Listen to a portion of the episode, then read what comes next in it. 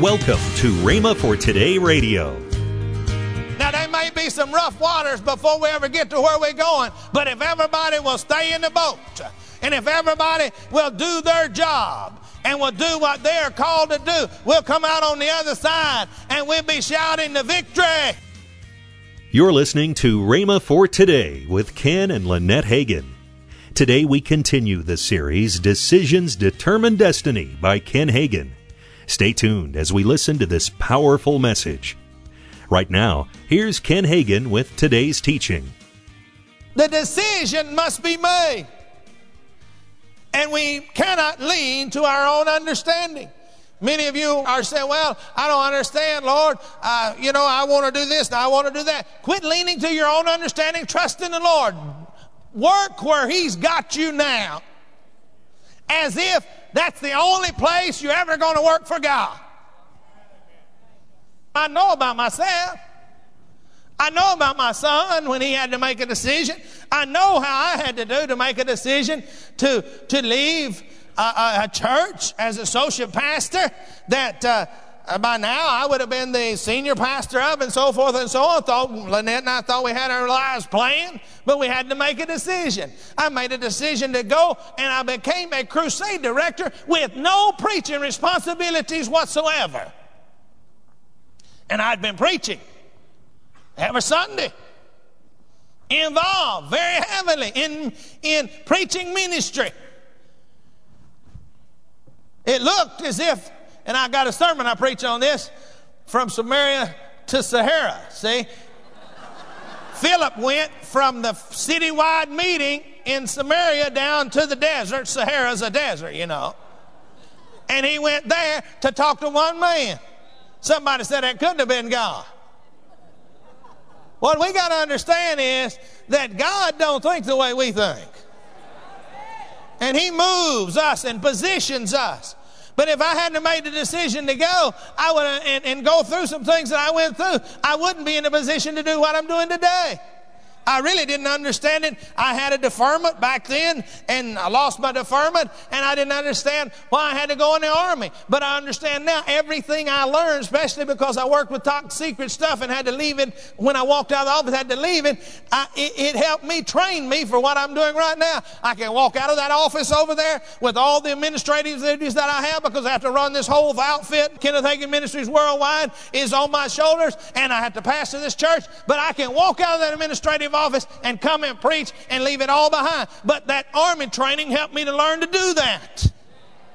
What I'm saying to you, everything that you've been through, God can use it for His glory and use it if you will make a decision to follow Him and to get involved with Him and to do whatever your hand finds to do. My dad used to tell me that all the time. Son, do whatever your hand finds to do for God. Well, I don't know whether he's leading or not. Well, there's an opportunity. Take it.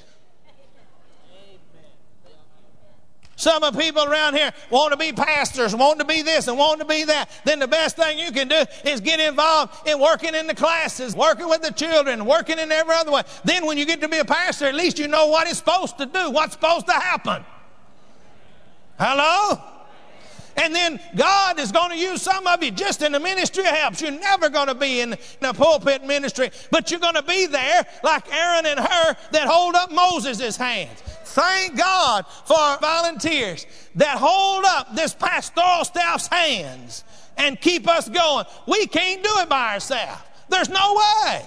But you thank, thank God for all of those that are in the ministry, made a decision to be in the ministry of helps and help hold our hands up. Aren't you thankful for this orchestra and this choir that made a decision to be in the music ministry, help ministry?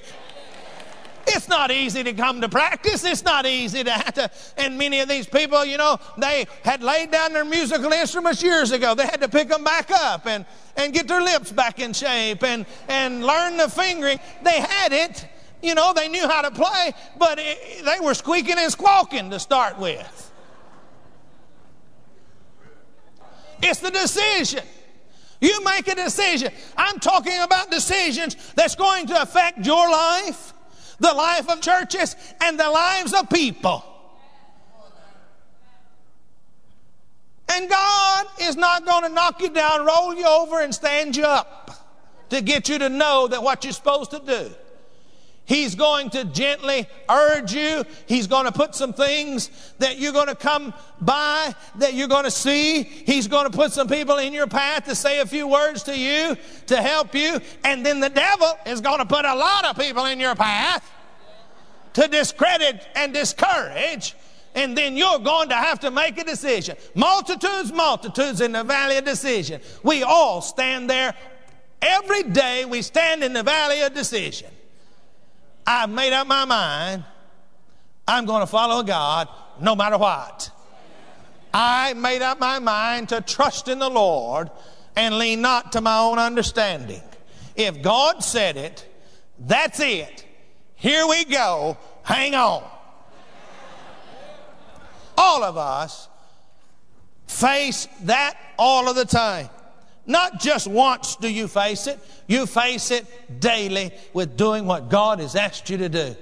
And I say every day, Lord, here we go. All I know is that I feel like God is prompting us to go a certain direction. Sometimes when I get up here and say, hey, this is where we're going, I don't have all the answers. All I know is that's what God is prompting us to do. Now, everybody, let's stay down in the boat and hang on because here we go. Now, there may be some rough waters before we ever get to where we're going, but if everybody will stay in the boat and if everybody will do their job and will do what they are called to do, we'll come out on the other side and we'll be shouting the victory in your individual lives. That's what you need to do. You need to make up your mind as a family. If you're a family, your family needs it. If you're a single person, you need to make up your mind. This is what God said. This is what we're going to do. And set out in the boat and say, here we go. No matter what comes or what goes, how much wind blows, how, how rough the water gets, who says we shouldn't do it and who says we should. Whatever comes, we're going with God. Here we go. Make that decision. Put your foot down, slam the door behind you, cut the bridges behind you, and move on with what God has for you.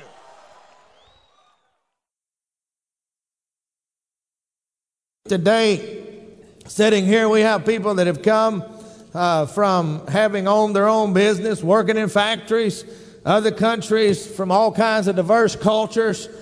Some people have come from the inner city where there's a hustle and a bustle. Others have come from the quietness and the convenience of the suburbs. Some have come from the farms of America that feed the hungry of the world. Some from the large metropolitan complexes. Some from small towns.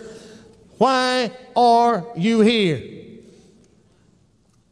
I believe that all of us have one thing in common. We are all endeavoring to fulfill God's will for our lives. Now, there's no use to ask this question because everybody is interested, but I'm going to ask it anyway. How many of you are really, really, really, really, really, really, really, really, really, really, really, really, really, really, really, really, really interested and wanting the will of God in your life? We all are. I told you it shouldn't ask the question, but I was going to ask it anyway. I want us to look at one of the characters in the Word of God that I like to look after. He is the father of faith. In the Word of God, none other than Abraham himself. Number one, Abraham was willing to leave where he was to follow God. All right? Genesis chapter 12, begin reading with the first verse. Now the Lord had said to Abram, I want you to notice his name hadn't been changed yet here. His name didn't get changed until he did what God told him to do. Now the Lord said to Abram, Get out of your country, from your family, and from your father's house to a land that I will show you. I will make you a great nation. I will bless you. I will make your name great, and you shall be a blessing. I will bless those that bless you, and I will curse him who curses you. And in you all the families of the earth shall be blessed. So Abraham departed as the Lord had spoken to him, and Lot went with him. And Abram was 75 years old when he departed from Haran. I want you to notice something here that God told Abram at that time. Get out of your country. Let me put that in to a little different term that I believe that we all might under. Get out of your comfort zone.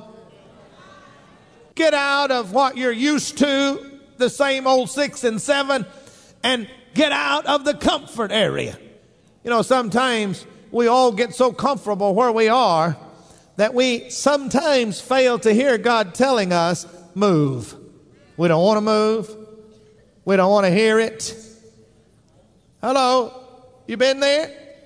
I have. Get out of your country, from your family, and from your father's house. If you want the will of God in your life, you're going to have to leave some things. You're going to have to turn your back on some things. Abraham here had to turn his back on the land and the environment that he was familiar with. He had to leave family and relatives. He had to leave a lifestyle that he was used to living. His friends and acquaintances he had to leave behind. His social status and community position were left in Haran. Abraham left with no family members going with him or relatives except Lot. See, when you decide to follow God and do what God has asked you to do, to have to leave the crowd behind. You're listening to Rhema for Today with Ken and Lynette Hagin. Call now to get this month's special offer the CD series Camp Meeting Classics Volume 1 for $19.95 featuring classic camp meeting sermons from Kenneth E. Hagin, Kenneth W. Hagin, Oral Roberts, and John Osteen. Call today and get this month's special offer now.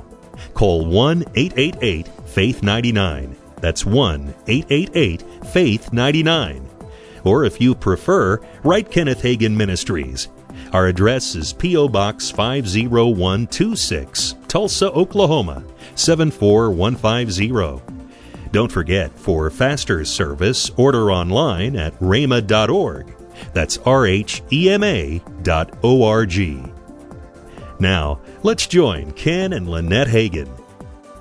And remember, Call to Arms Ministers Conference, November right. 7 through 9. Building Men of Character.